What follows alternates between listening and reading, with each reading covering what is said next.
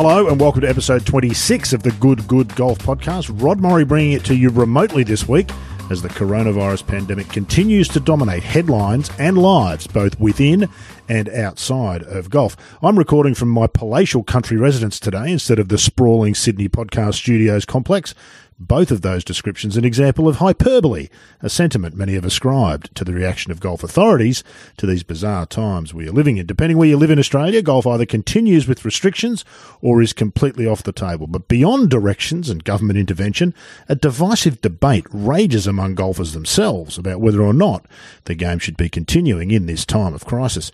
Shortly, one of our favourite guests will join us to discuss all that. Matt Day will be along from Perth with his always insightful take on where golf fits in the weird and wonderful new world we now live in. My regular co-host Adrian Logue will also, of course, join us from his palatial harbourside digs. Uh, that, of course, is another example of hyperbole. Before that, whether you're playing golf or not, you do need to wear clothes. And if you're going to wear clothes, they should be nice clothes. And if you're in the market for nice clothes, I can tell you the best place to get them is from our Talking Golf Network sponsor, the Golf Society. No need to go to the shops and breach social distancing regulations. Just surf your way over to thegolfsociety.com.au forward slash talking golf. And the forward slash talking golf become important. I'll tell you why in a minute. Not only do you get access to a terrific range of top brands, but it also entitles you to a special talking golf discount with your first purchase. Regular listeners know the drill already but everything from Nike and Ralph Lauren to Jay Lindeberg and Peter Millar are the stock in trade at the Golf Society, and they sell everything from golf shoes to apparel and accessories. So make sure you check them out. That's www.thegolfsociety.com.au forward slash talking golf. And I actually had a chat to Aaron. How many, how many G's in talking golf? I tell you, I'll give you, I'll give you two guesses, Logue. Uh, I'm guessing one. Just the one. Look at you go. Yes. finally starting to catch on. Nailed it. G. Nailed it. I, uh, I had a chat to Aaron last week, and he's going to come on the show at some point in the next few weeks and just have a discussion about business, not just what the coronavirus has done, but business and the move to online and all those other things. It's an interesting market that he's in, I think. So we'll look forward to that. Let's get on with today's show. In the interim, though, I'll start with my co-host Logue, who of course has already butted in to make himself known, continues to self-isolate. Uh, still no office for you, Adrian. And in, any indication when normal might return on that front? And don't forget to tell people where they can find you. Oh, I think we're on the same. Well, the, the place that I work, we're at the same sort of schedule as the rest of the country, where we're anticipating being in this for the long haul. Yeah, three to six months of working from home, probably. So How's that? Uh, How are you finding it? To be honest, some people have really struggled. Some people think it's fantastic. Where do you fall? It's it's like a unique sort of a holiday, isn't it? Like it's it's you know you're working and all of those responsibilities are still there, but i have worked from home quite a lot with my own business, but it's um uh it, it is a little bit different this time, perhaps because of just the of just how quiet everything is. Um, you know, it's not everything's not sort of at a frantic pace. It's, it's not the normal work from home. Life's just slowed down. Pop yeah. to the cafe or do something with kids and go and do some shopping. All of that stuff's all changed. Uh, where, where can people find you? Uh, adrianlogue.com or at adrianlogue on Twitter or at adrianlogue on Instagram. I was speaking to one of our listeners this morning who just read your players championship filleting job, and he was very, very oh, yeah? happy with it. Yeah, indeed. So you can find that at adrianlogue.com if you're not sure what I'm talking about. It uh, go to the blog. Good karma to him some uh, some good stuff to be read. From the other side of Australia, we're lucky and honoured to be joined by one of my favourite guests. Anytime you talk about the business of golf, Matt Day should be at the top of the list of people you talk to. Matt is currently manager at the Collier Park complex in Western Australia, uh, but that role has also now grown a bit. He was just telling us before we started to record. We'll get him to fill us in on that. He's a man with his finger very much on the pulse of the golf business, his mind very much engaged in its ebbs and flows. Matt, it's great to catch up again. I'm sure, like everybody else, these are strange times indeed for you in WA, like the rest of us. How are you, my friend? And thank you for taking some time. It, it is, and good morning to both of you. Yeah, it's uh, it's an interesting time in golf. It's the last probably three weeks has been a like a just a massive shift in where we're at from uh, sort of end of February into early March, and then all of a sudden by the end of March we've got golf courses closed, some are open, so it's a very confusing time for everyone. I think it's an incredible, quickly moving target, isn't it? I think that might be the thing about it. You know, you, have issues from time to time, things pop up, and something might happen, and the club's not going great. There's a financial crisis, or there's this, that, or the other. The way this thing has so rapidly changed from one day to the next, sometimes it's it's almost impossible to keep up with the information, including for the people who are giving out the information, isn't it? It is, and I mean, we, we, we did some work for um, South Perth, City South Perth, who own Collier Park um, last week, just to put a timeline back to where it where it sort of started and what the end result was. And I think from about the 16th of March through to the till we shut on the 27th or 28th of March, you know, it was almost daily we were changing things. So. Um, you know, social distancing, taking the flags out, um, through to the F and B operator shutting down, um, after the, the notice on the 23rd, there was no alcohol to be served, so that changed the, the environment straight away. And then they closed their kiosk two days later. So, yeah, over that period of time, it, it, it changed daily. A lot of the planning you did on a Friday by Sunday was thrown out the window. So everyone's adapted. I think now is a better time. We've sort of got used to where we're at, but yeah, the last couple of weeks were pretty hard we, we do adapt incredibly quickly as humans, don't we, Lo? Truth be told, we don't really like it we do a lot of complaining. But at the end of it all, it's pretty pretty remarkable how quickly you get into new routines. I've certainly found that for myself. I'm sure you have too. Yeah, you you fear a little bit that governments will look at this and go, "Wow, I can't believe we got away with forcing all those changes on everybody so quickly. I wonder what we can get away with in other scenarios." Um, but uh, yeah, I mean, the population has like well, the whole world really is pretty unified in their approach to this, um, where possible. Uh, you know, some countries have got it a lot worse than us, and countries that don't have the wealth or resources that that we've got, you feel for them. They're um, uh, they're in really desperate times, um, and with their economies coming to a halt.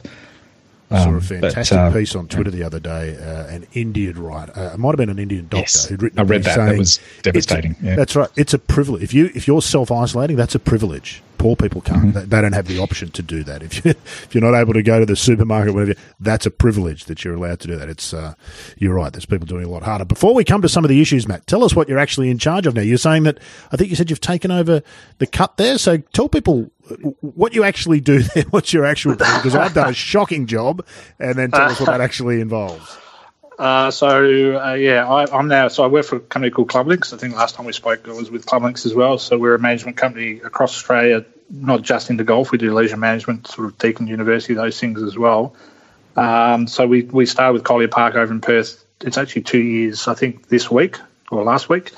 Um, and then we've we um, entered an agreement last July to, to help the uh, the owners down at the Cut run their facility and try and push that in the right direction. It's been a, a venue that's got all the um, potential in the world, but it's it's struggled over the years to to um, even pay for itself. To be honest, so we're working with the owners there to um, get that venue where it should be in the golf world, which is um, you know, it's ranked 36, I think, with Golf Digest or Golf Australia magazines, and um, it just needed a push. So we're working with them. So I'm sort of looking after both of those venues now. It's funny, isn't it, golf? You can have an, a, a fantastic asset like that and sort of struggle, and then there's other places with assets that are far less spectacular that do really well. It's a tricky business, this golf, isn't it? We all say what we want is a great golf course, but that's not quite the truth, is it? No, I mean, yeah, I mean, the the golf course in the cut, when you stand on the 12th tee, you're just amazed at how good the place is.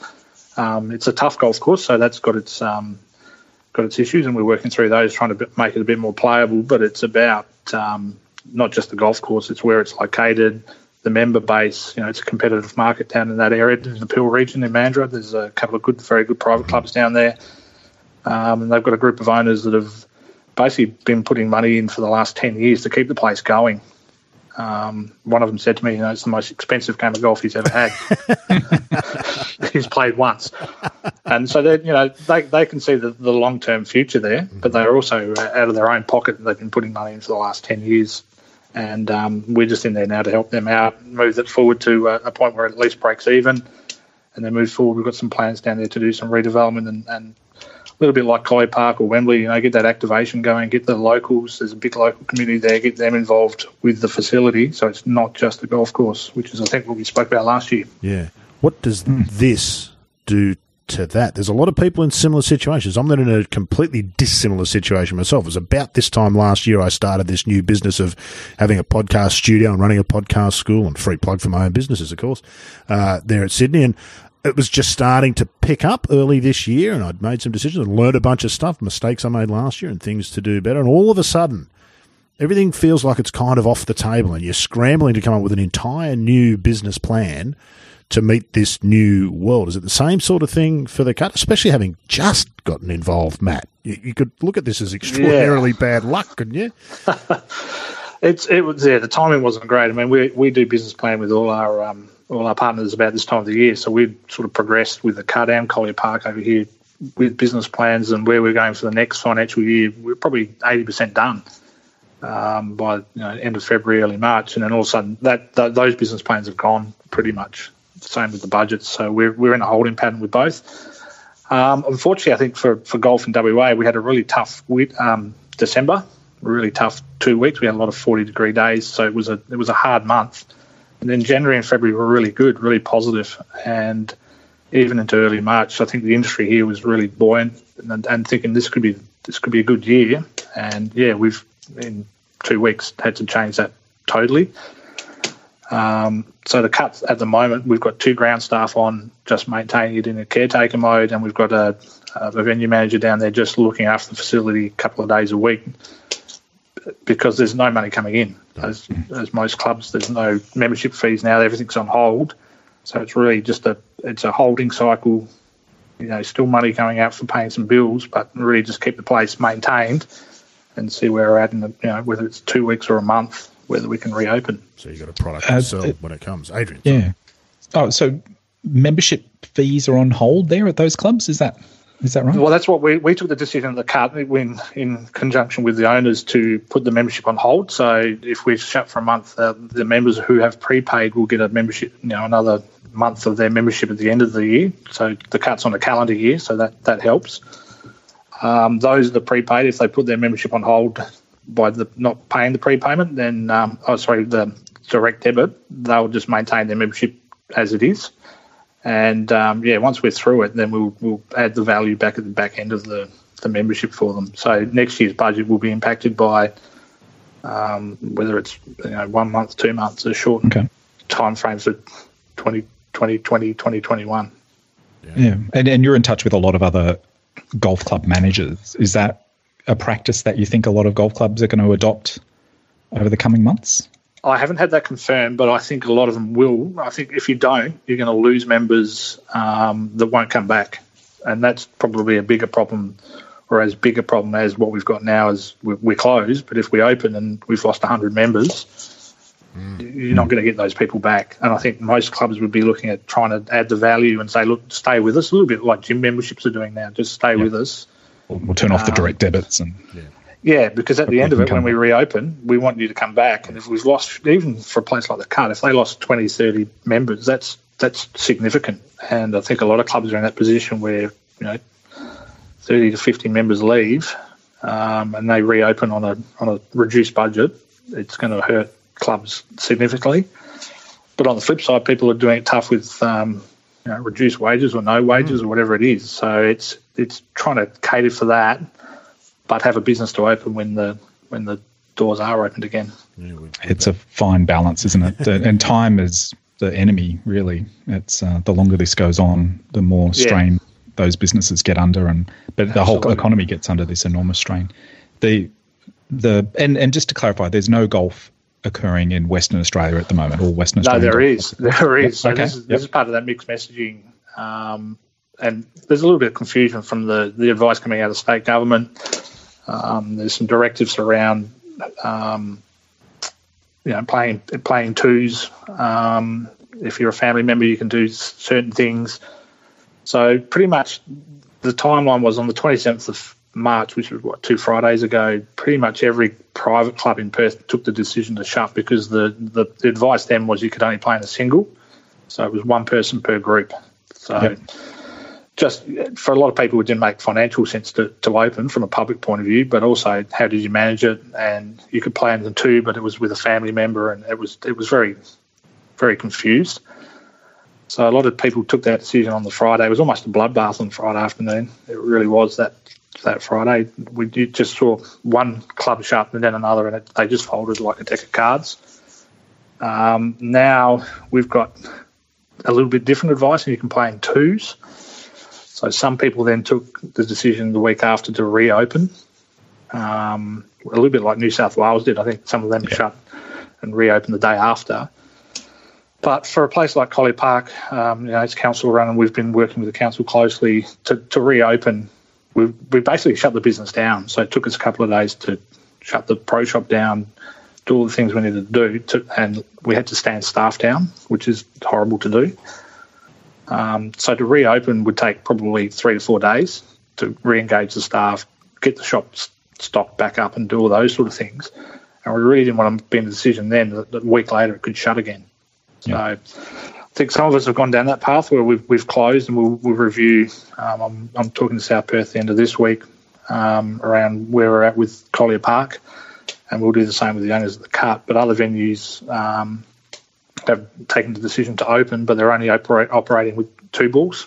Yeah. And I think that you know generally the tee times are around 10, 10 to twelve minute tee times, so you're not putting a lot of golfers through per day. Um, just to yeah, some of the advice we had. I was just going to say that, that, I just had a look on the Golf Australia website. They've been updating. Uh, the last update was on Thursday, April the second. About it. it seems that, a, from a regulation standpoint, Victoria, as far as I can gather, is the only state that's actually regulated totally that you close. can't play golf. Everybody else is yep. sort of free to make their own decision. We know Golf Australia has taken the position that they don't think golf clubs should allow the courses to be open at this time, Australia wide, and we know that some facilities within various states have followed that advice and others aren't. So you're right. There's a lot of mixed messaging out there, and there's a lot of uh, debate. Sorry, I, I, interrupted you there, Matt. You were telling us Collier Park's yeah, a 27 hole facility, just for, for people who don't yep. know. Is that right? 27. Yep. So it's a 27 big, hole public golf course. Yeah, yeah. busy golf course. A lot of golf goes through there, doesn't it? It's busy. I mean, Wembley Wembley took the decision even three days earlier, and that so the town of Cambridge closed Wembley. I think it was on Tuesday the 23rd or 20, whatever that Tuesday was. They shut down early. They went early. Um, and I've spoken to Josh, who's the general manager, and it was really just about the volume of people going through the venue made it almost impossible to do the social distancing. Right. And and Collier was pretty much the same. You know, small small pro shop, even with all the you know, the regulations in place and your distancing. We took all the no outdoor furniture. The cups were everything was gone. But no ball washers. What are people going to do without their ball washers? I know. just oh, that's a good one. Let's so, let's get rid of them permanently. Yeah. Um, so it, it, just in a busy public golf course, it's very hard to. As much as people would say they do the right thing, you know, they go past the first hole and, and right. jumping in carts and sharing, and it just made it very hard from a public point of view to, to keep that facility maintained to the correct standards. Um, some of the emails going backwards and forwards last week that the police have visited three of the golf courses that were still open, yep. and we're checking those social distancing regulations and Sydney you know, and Queensland as well. We've heard. Yeah, and the fines are substantial, so you're risking some some decent money there if you're not doing the right thing. So, um, yeah, City of South Perth, I think took the right decision. We agreed with them. We will keep it closed for the period of time and see what happens. Um, um, WA has been really tight on the COVID nineteen restrictions, so the um, whether that starts to plateau and drop, we won't see. But others decided to open from a member point of view or from a business point of view, and they're just running twos, um, single carts. You know, it's really restricted access into golf, no food and beverage. So it's just played. Kind of a no-win situation, isn't it? Uh, yeah, if you're is. running a golf club, you you kind of can't win. It doesn't matter which way you go; people are going to find fault, and both sides have legitimate points to make. This is the problem with this. Yeah, there's, there's, no right answer in this. It's really hard to um, it's really hard to, to work through. Um, I mean, I've been on, you know, I'm working from home now and I hate it because I've been on golf courses for the last 18 years and you get used to, you know, talking to staff and customers and it's mm-hmm. busy and vibrant and all of a sudden you're at home with two teenage kids trying not to kill each other. uh, and doing homeschooling, all that sort of stuff. But it's yeah, there's no right answer. I, I, I get it for the guys that opened and kept going, and I get it for the people that shut. It's it's it's really unless there's a clear mandate, and if the state government in Perth said you're closed tomorrow, then obviously every, everyone would have to. Yeah. But the advice was you could play in twos. Yeah. You just follow the rules and yeah. regulations. And there's other regulations as well, right? Like you can't get out of your car until ten minutes before your tee time and that well, used some, to be a two-shot some, penalty, really. Was, yeah, but you can't, can't get out of your car till ten minutes before your tee time. The, there's a recommendation that the groups be spaced like ten minutes apart, but I think yeah. a lot of clubs are flaunt, like are going very close to the edge with that one. Yeah, um, it's, it's very hard to manage. I, I just um, as I said, you know, I've spoken to people playing at other venues, and they once they passed the first hole and outside of the pro shop, you know, the one per cart rule Yeah, vanished, and they yeah, jumped in, and you well, just can't manage a lot of clubs are just venue. banning carts and you know, and over seventy golfers obviously strongly discouraged from coming to golf. Yeah. Yeah. So, So- it's been a tough couple of weeks to, to go through that because we, we are getting feedback from both sides of the camp around why you open, why you closed. And I know Josh at um, Wembley's getting that feedback from people that want to play and it's good exercise and all those points. And then other people are driving past on the road and seeing people playing golf going, well, hang on, our sports are shut. Why is golf special? Why is golf getting an exemption? So, yeah, damned if you do, damned if you don't, I think, at the moment. For a game with an existing image problem, that one's particularly damaging, I think, Yeah, it doesn't help. for, for a lot of people. It'll just take one bad photo, won't it? Yeah, absolutely. Absolutely. Or, or Um, conversely, one coronavirus case picked up at golf, which is is not an unlikely scenario. This has been incredibly divisive amongst golfers themselves, Adrian. The, the Hmm. invective on Twitter has been bitter. I imagine Facebook's the same. I'm not a big Facebook user, but I know that the Golf Australia, when Golf Australia put out their statement last week on Facebook, they got hammered uh, by golfers, accusing them of Yep. all sorts of things, and apart from which one of them being, you know, you're supposed to be standing up for the game. It's been incredibly divisive, hasn't it? Much more so than almost any of the other issues that we discuss. It's been quite disappointing to see, I think. Well, I- think we've had it demonstrated to us as well that it doesn't matter what position you take, you're going to get hammered. Matt Cleary, our, our mate um, from member at Longreef here, Sat directly on the fence. He couldn't have been any more Well- on the fence. well, he, he did write a follow up piece where he said, No, look, I've decided now. I think we should be playing. And he got absolutely hammered. So it was just, you can't win either way. Um, and there's very few people come out in support of you either way. I think when, if they just agree with your thing, you might get a like or something, but you know, people don't get too vocal about um, encouraging uh, positive vibes on social media. So, uh, yeah, you kind of stuffed both ways. I, I, I must admit, I read all of that and I agree with all of it. Yeah. Like, both sides of it. I agree with both sides of it. It's very, really frustrating. I mean, personally, I think my position is that I, I personally don't want to be playing golf at the moment. And I, I'm sorry, I really do want to be playing golf, but I can imagine myself out there and then that little voice in my head saying, you shouldn't be doing this. Like I, I get that voice in my head at the best of I times. was when I'm- about to I'm say, like, isn't that your standard putting routine? yeah, well, I'm I'm, I'm standing out in the course like 20 over par and thinking to myself, Why am I I'm a doing this? grown adult out here playing this game for you know four or five hours, and I should be at home for doing something more constructive. But um, I can imagine that uh, being all the more um, in my head if uh, if I was to go out and have a game now. Yeah. That said, I I can't imagine the sort of golf I would like to play and feel not guilty about at all would be just going out by myself Yeah. for six holes or something late in the afternoon. But it's a little bit difficult to do that because courses are pretty full at, in New South Wales at the moment with the demand for tee times and the restrictions that are on tee times at the moment. Courses are kind of tee sheets are kind of full from dawn till dusk, so Yeah. it's it's a bit hard to get a game in. Matt, it strikes me as a golfer. I'm like Adrian. I, I wouldn't feel right. I don't think going to play, and I haven't played uh, since the you know the shutdown, open up, shutdown, open up again. I haven't played through all of that. Been doing a lot of engaging with people, obviously, on social media about it. I, I'm not sure whether you might have any feedback. I can't imagine that golf under these circumstances would be that much fun. It wouldn't resemble the golf we're used to, would it? Really? It, it, doesn't. I think um, the, the big thing we saw over here was as soon as the food and beverage component was taken away, that changed the vibe straight away. Um, just from that social, you know, have a beer afterwards and catch up with your mates. So that changed a little bit. But I think people that are uh, that are golf junkies, so to speak, would just want to play. They just want to play, and and um, if the course is there, they're they're just getting outdoors and they're meeting their mates, and I get all that. Um, yeah, they want to play. So Meaning, even meaning no bunker mate, rates, singular.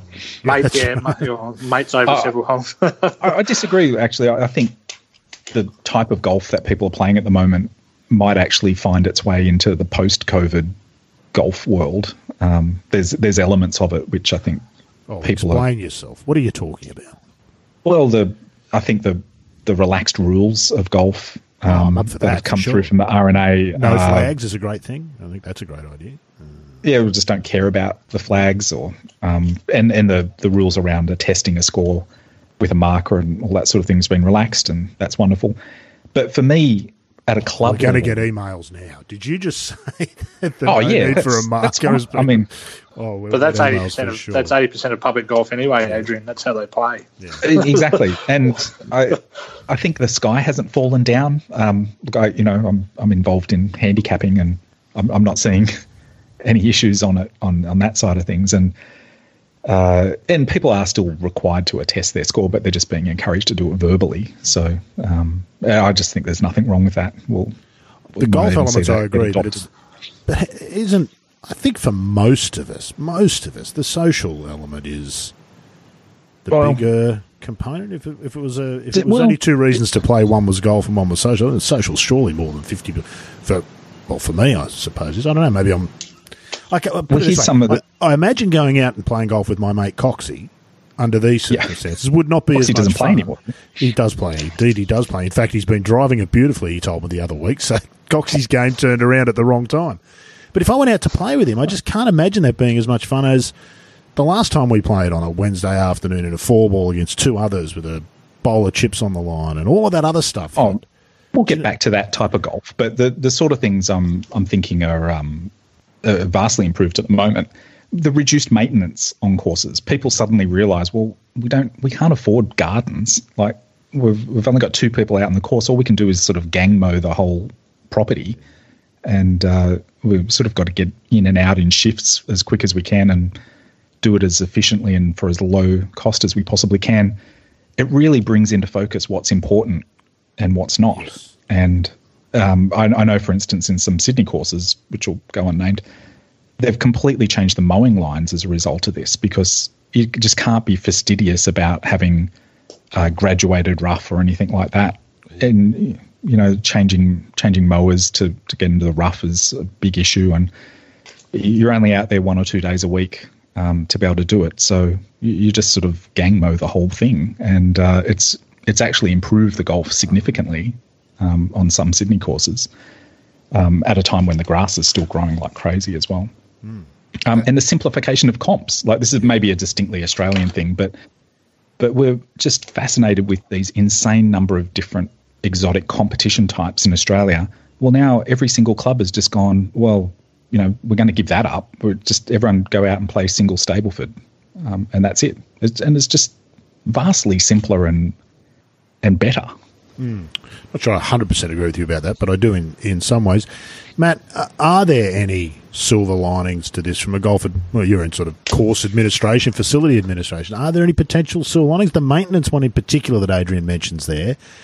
This is a little bit like the break from professional golf that we're having. It's an interesting social experiment, isn't it? How will golfers react uh, to reduced maintenance when they return? Will they have learnt the lesson that it's that condition is overemphasised in this game to the detriment of the game? Well, that's my position. I can't state that. Or, or the extra stuff is the thing, like gardens. And, Yeah, well, guards. You're, and that's a, you're not a do you really need gardens or hedges? Yeah. Do you need to go out and clip hedges Sure. to form perfect little rectangles? Does that broader like point make sense to you, Matt? What do you think is, the, is going to be the It, it, it does in a way. I think in Perth we do it a little bit differently anyway because the um, majority of courses here are run pretty lean as far as maintenance. Um, even you know, take away the late Lake Karrinyups of the world. I think even the the tier one private clubs do um, a pretty amazing job on you know seven or eight ground staff and, and not big budgets. But it, it will change the landscape because the as I said, like the cuts on two staff at the moment working fifty percent hours. So really, all they're doing down there, and that's the super and the mechanic. All they're doing down there is mowing tees, fairways, and greens. Then, like the Sydney Harbour Bridge, they go back and do tees, fairways, greens. So that's the important things. Um, yeah, the other stuff is put to the side. So I think when we come back into operation, we, we are going to see reduced uh, maintenance budgets because clubs are going to have to sort of look at where their, their dollars are going. And I, I can see the, the maintenance side of it being scaled back a bit just in the early stages. And it'll be, it will be, as Adrian said, it won't be flower beds, it'll be the playing surfaces and simplicity keep it um, nice and easy, and um, see what happens from there. I think Australian superintendents do an amazing job anyway. Mm-hmm. You look at some of the stuff they do for the dollar that they you know, staff numbers they've got and the dollars they spend versus the Americans. They're yep. they're probably world leaders up with the English guys around yep. you know small budgets and do it well. Yeah, that sort of. Uh, yep. Sorry, where you go, Andrew? Well, they they absolutely are. And well, the other thing I'm interested in your thoughts on Matt. You a lot of your job is to find revenue in all sorts of areas that from a golf club. So um, Wembley, during your time there, got a, a, mini golf course introduced, and there's a driving range there, and um, all sorts of other peripheral stuff. Yep. And those all form incredibly important revenue streams for a golf club. And I think you're looking to do some of the similar similar stuff at Collier Park. There's a mini golf being planned there at Collier Park. Um, and uh, the, I think you mentioned an aquatic centre. Is that? is that right? Yes, yes. Um, they're two separate projects, but linked. Yeah. If that makes sense. Um, it's fantastic stuff. But um, and we've talked in the past about how that brings new people into the golf club, and then they see golf being played, and they they might get interested in playing golf on the big course and all that sort of stuff. Um, how important? I mean, those things are obviously going to take a massive hit. Like they, those kind of the first things you shut down as a result of this latest scenario. What does that do to a club that is relying on those things? It, like, a, is it, uh, you know, if, if a club is basing its survival on lots of different revenue streams, is, is that a good thing? Is that is that the sort of thing that's survivable through this sort of a process? Uh, that's it's a great question. Like I think um, the experience at Wembley would be that when they come back, they've got more things to generate revenue than than just a public golf course that doesn't.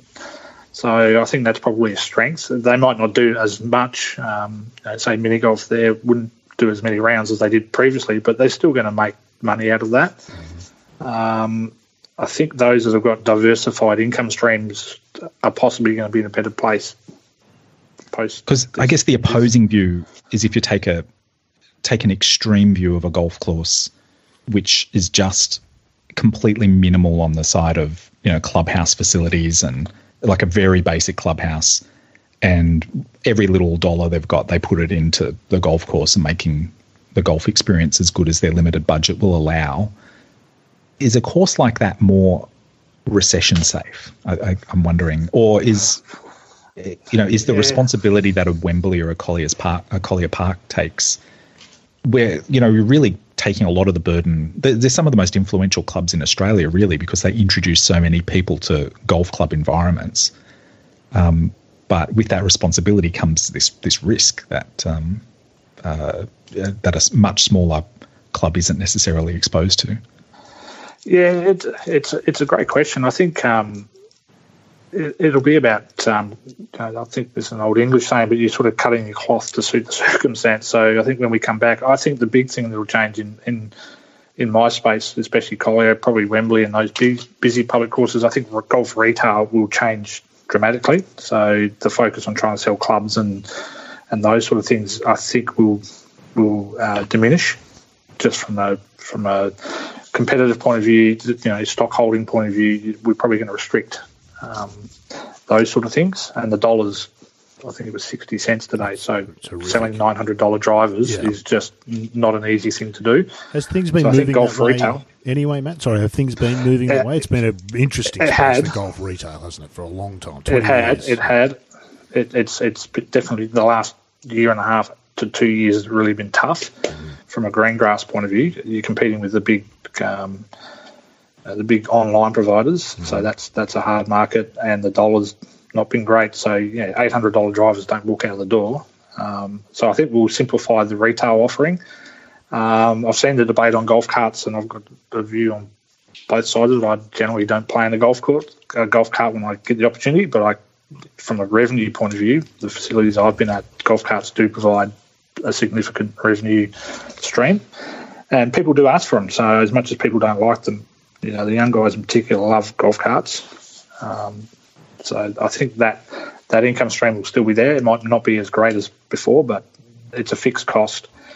The carts are there on site anyway, so we're going to have to get them out and about. Um, yeah, I, I, from a private club point of view, I think it's it'll be just that simplification of the process to um, make sure that that um, World War Three going on in the background there. yeah, that's my Is this thirteen. homeschooling, is it? oh. Yeah, year eight, 13 year old boy. Oh, so you dear. just let the dog in. Um, sorry. Uh, so yeah, private clubs, I think, it will just be around reducing their cost to suit their revenues.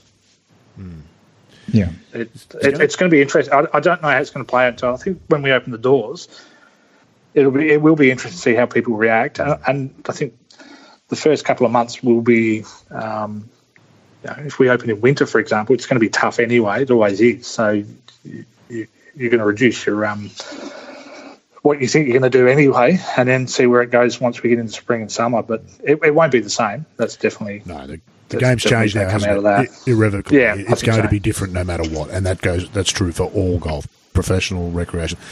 The stark reality, Matt, is that we are going to lose some golf clubs. There's no question about that, is there? Because of this, this will be the last straw for some clubs. Uh, in a market where we know that that's right.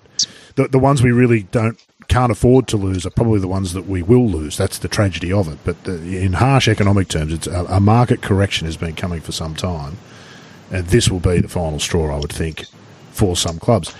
Does that? The question then becomes: Does that create opportunities for those who can think creatively? It seems to me that creative thinking is going to be the key for clubs to survive these next twelve to eighteen months as restrictions ease and those. And people are still going to be a little bit reticent about going to play golf, I imagine, even once the go ahead is given. I think we've all changed in a way that you, you'll never just comfortably mingle with big groups of people the way you used to previously.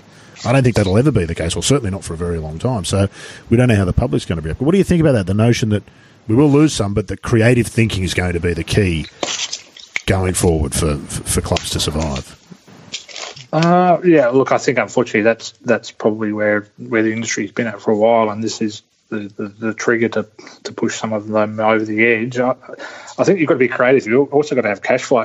you've got no cash flow. Um, you know, as I was saying someone last week, it's you can have all the ideas in the world, but if someone's not going to snap up the money to to back that in and do it, it's going to be difficult. So cash flow is going to be still important for clubs, and I, I think um, yeah, it's going to take a year or two years for some of this to really impact some of these facilities. I- From a Perth point of view, I can see some of the, the lower tier private clubs starting to head even more towards being public.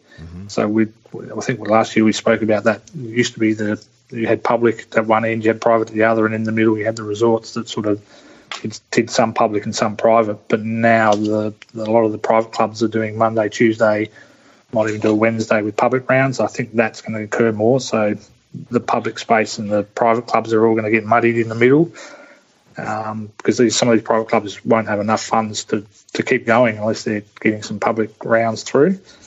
So it's going to be an interesting period of time. Um, and yeah, uh, that's why I think some of those venues have got the other revenues coming through, even though they, they'll be impacted, we'll still still have um, still have the opportunity and the cash to, to, to keep going. The, I mean, the venues I, I fear for are the ones that are uh, not necessarily in a metropolitan area where there's a big population that can come along and support them in all of their non golf activities, but they've they've tried to grow their club in a way that emulates like a Wembley or a club which is in a reasonably you know populous area, and uh, they've spent a hell of a lot of money on all sorts of non golf facilities that aren't necessarily sustainable.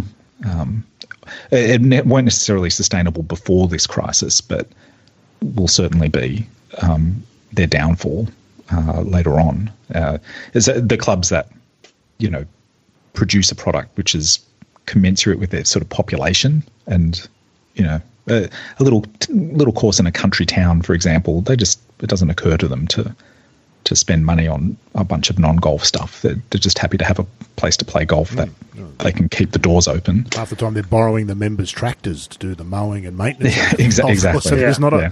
there's not a lot to, to sort of cut in some ways. though. Exactly. And it, uh, but then clubs get their hands on a bunch of money because they sell some land or something, and then they and suddenly yeah. they try and pump it up. And and I, I think that's the issue that golf's faced over the years, where clubs see other clubs have success doing that, and they and everybody thinks, oh, we can replicate that success everywhere, but you can't. It depends so much on the population that is around the club and what sort of um, you know what, yeah, what's it's, its it's very venue specific. I mean, even with the example of the Cut, we you know it's in the Mandurah, but it's in the southern end of Mandurah, so their business model is different from say Mandurah Country Club, which is only ten minutes up the road. Just from um, the demographic point of view, there's a bridge that goes across the literally the cut that outflows into the Indian Ocean, and that's like a barrier. It's like a social barrier. People that live south of that bridge don't go across it, and you, you learn all these things. So, it, yeah, venues are very um, um, site specific in a way, mm. and if they've copied other venues just because it looked like a good idea.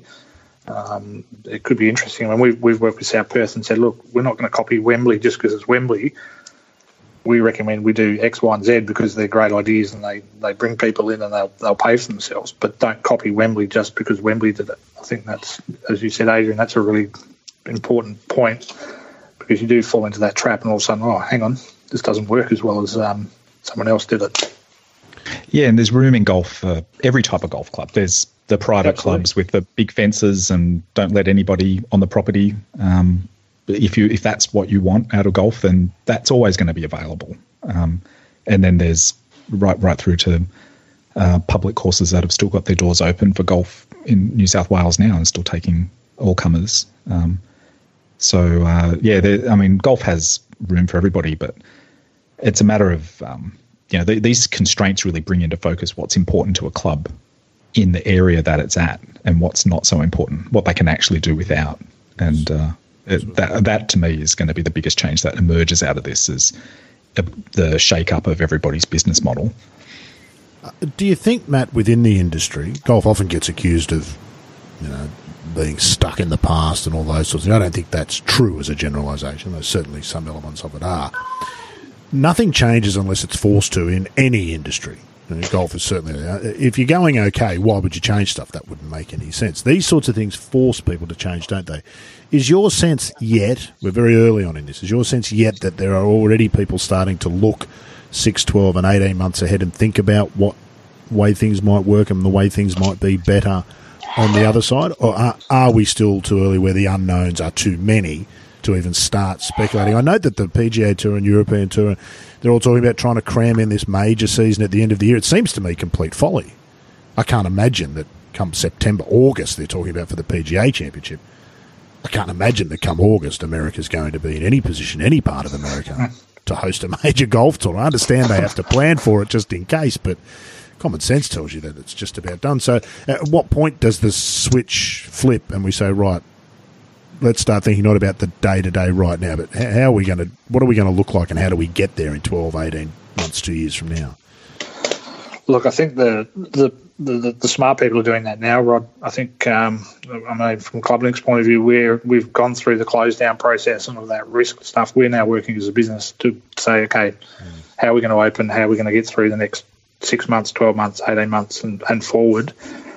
Um, and yeah, you've got to think about it's not business as usual. It's going to change. Um, as I said, food and beverage was a big part of our businesses, and I think most golf clubs that's you know, the social glue for, for a lot of clubs where people gather afterwards. Is food and beverage going to be the same? Are the operators coming back? We work with um, food and beverage operator here. We partnered with them for a long time. You know, he shut his business down. The, the general manager, I rang him, and he shut his business down in a day. And Jesus, they had weddings and, and when yeah. you see the writing on the wall, you just got to yeah, got to act. They, yeah, he had he, you know he had uh, a big component of their business was functions and weddings at other venues, and Wembley is a big uh, wedding venue. I think they 53, 55 weddings a year, wow. and all those restrictions came in, and basically in a day his business was closed. So, um, you know, we want to work with these people moving forward, but I think his business will be different. Um, you lose staff, you've laid staff off, then possibly not coming back. We've got great casuals at, at Collier Park. Are they going to come back and work for us? We don't know. We don't know. We just until we open that door, um, it's going to be it's hard. But yeah, we're planning for. It's a different environment. What can we do to to keep people employed, keep golfers back? We've got teaching pros, for example. You know, mm. they're all on um, contracts, so they're basically um, having to do stuff online or different things now. So when do we get them back? So the whole industry will take a while to, to ramp up, and then yeah, the smart smart people, and there's plenty of those in golf, will be looking at their sort of forecast for end of this year and end of next year, and where do they sit? As I said, I think from a retail point of view, we will be changing our retail model to, unfortunately for the suppliers, but you just can't carry a lot of hardware anymore. It just doesn't work. So there'll be a readjustment there, and I think next, even in 2021, I think we'll still be readjusting our business um, to suit the circumstance. It's a it's an interesting lesson about business, this isn't it? And I was listening to you talk there, and it strikes me that the reality we all say business this and business that, and when things come out the other side, and we'll do this and that. The truth about business is, Matt, that good businesses, even good public businesses, as in public golf courses run by councils, they're about people and they're built on people, aren't they? So your food and beverage provider who has spent those years getting the right people in place so that his business is a good business, that you're happy with his service, the customers are happy, the other venues he works with are happy because he's got the right people in the right places. You're right. That could all disappear overnight through no fault of his own. You can't just pick up and snap your fingers and have that business back. You've got to find new people. It'll be the right people. You're going to go through some wrong people before you find the right people. None of it's as straightforward as it's over now let's pick up where we left off, is it? Um, uh, that's correct. I mean, there was a there was a counsellor. I think I told the story last year, but there was a counsellor at uh, Cambridge who used to come and see me, and all he said was staff and stock, staff and stock. That's all you need to worry about. So we can get the stock bit sorted out, but staff yeah. are um, really crucial to the success of a venue. And uh, we've got great teams at both venues, and most clubs do. And some of these people aren't coming back; they're not going to be in golf anymore for whatever reason. It's going to take a while to fill those holes, and some of those roles maybe not even there. So, yeah, the human side to it and the staffing side to it is going to be one of the big challenges I think for um, when we get when we get back and reopen. Is you build these teams and the camaraderie, and it's, that's why I don't like working from home because you're talking to people all day and you're seeing your team, and you, know, you get to know them, and now some you don't see anyone for a while. Um, and even to do things on Teams or you know, Skype or whatever, it's not the same. No. So there are going to be there are going to be some issues with you know, people not coming back or not having jobs. It's going to be one of the big challenges, I think, when we reopen. Mm. Everything just moves a lot slower, doesn't it? When you can't just pop around to somebody's desk or you know go and go and yeah. see them in the shop or something like that. It just, just, have a coffee. It feels like you're moving through molasses. Just yeah. um, it's just an extra friction um, yeah. on your everyday everyday tasks. But yeah, Australia. I mean, you make a good point there. Australia, this, Australia will be affected by this. Australian golf will be affected by this a lot more than other countries, and it's a it's something that we need to factor into our decisions from a government point of view or governing bodies about recommendations when we get back to playing golf because uh, we, Australian golf clubs are quite big businesses, many of them, the, the, particularly the metropolitan clubs, and it's different to clubs in other parts of the world who will be far less impacted by this because they're used to shutting down for six yeah. or even you know eight yeah, months yeah. every year. They they might keep a restaurant open, but a lot of clubs in Europe, um, the restaurant or even the pro shop is is a different business. It's not actually a, a part of the golf club, and they'll they'll stay open, but a lot of those close as well. And so uh, it's something I've always found. Um, uh, that you know playing golf in Europe or in England, there there is this a much more conservative approach to clubhouses and and the facilities that are at the golf club. And it occurs to me that they really need to be set up so that they can run the whole course with you know a couple of staff in the clubhouse and you know half a dozen people out on the golf course because they've kind of got to pay those people year round, but they only get a season's worth of revenue.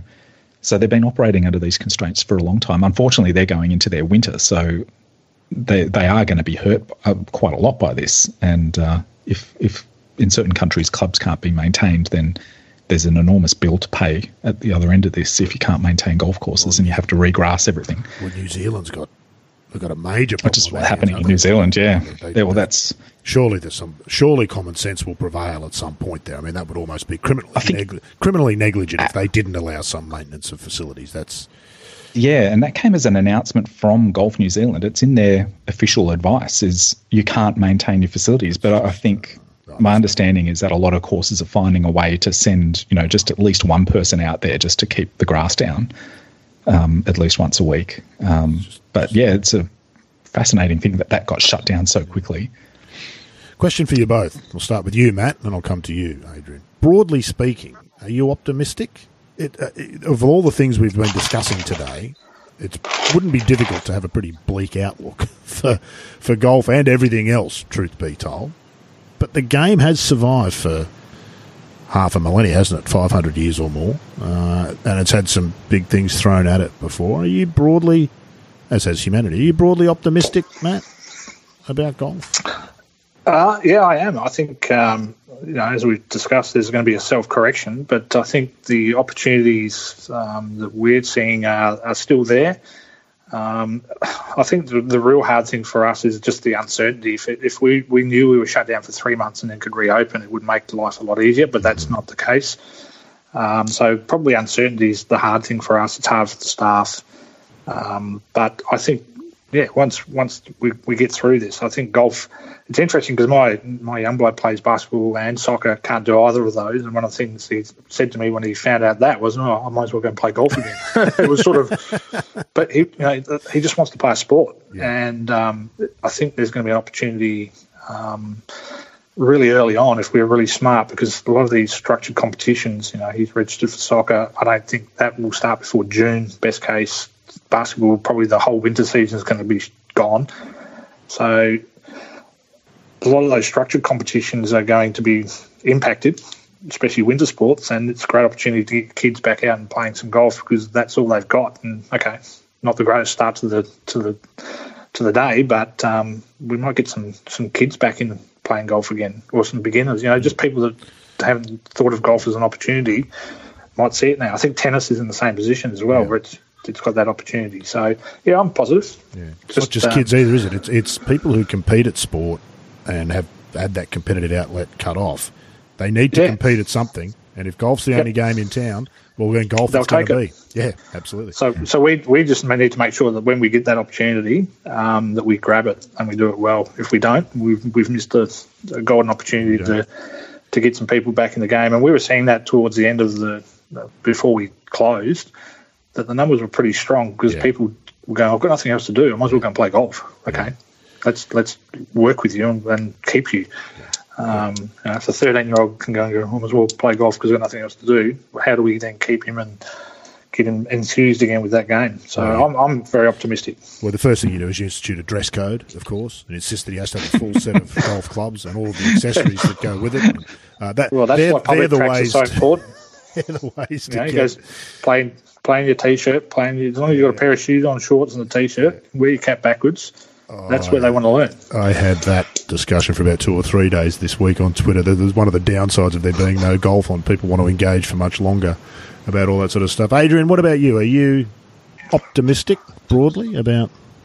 I am. Uh, I'm, I'm yeah. in Matt's camp. I think there's there'll be a difficult period, but I think there's some uh, almost inevitably good comes out of these things eventually. Mm-hmm. Well, I mean, this has been a reasonably depressing discussion, but the, but I, I, think the message I'd give to Australian golfers in particular is, you know, a lot of other countries don't get to play golf for six or eight months a year, and um, and here we are, absolutely distraught over losing a few weeks of golf so far. right. um, just get over that for a start. But I think what we'll find is golf will be one of the first sports to recover and right now, the focus is correctly on flattening the curve, as they say. Mm-hmm. And Australians should all be pretty focused on that. But the, you are fighting a battle against time. Like you can't let it go on forever and just have the economy in hibernation. That's that's a very euphemistic view of how the economy works to say that you can just hibernate it, because people just run out of money. So and golf clubs are going to run out of money, and we're going to lose a lot of golf clubs if it goes on for too long.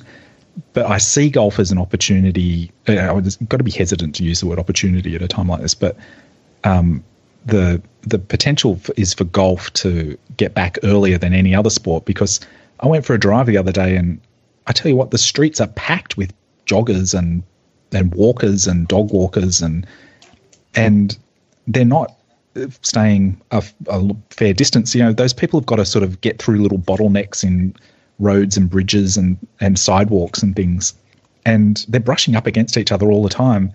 And those are approved activities, and you just do not see that on a golf course that's following the the rules for social distancing. People are hundreds of meters apart, uh, apart from their playing partners or their single playing partner. Uh, so golf courses are are clearly doing it far safer than those other activities that you see around city streets.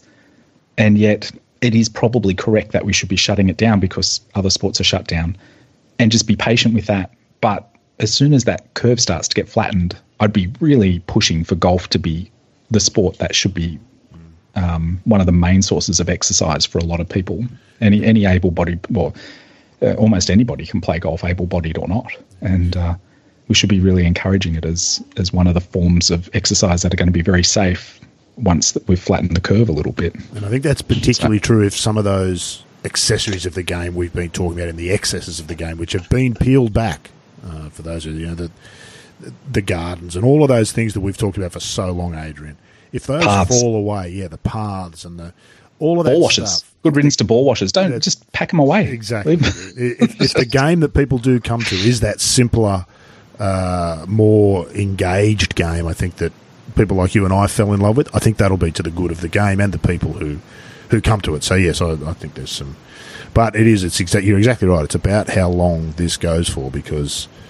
You know, we know we're going to lose some clubs, and as I said, the danger is that we're going to lose the clubs that we actually need to keep open. There's that, that sort of middle tier yeah. who are a bit. They're the ones that need to be there when golf starts up again, and if we lose them, then then it'll be. And that's just the economic impact as well. Yeah, We've got right, of course. the lack of exercise that yep. a lot of these elderly golfers, in particular, mm-hmm. were getting.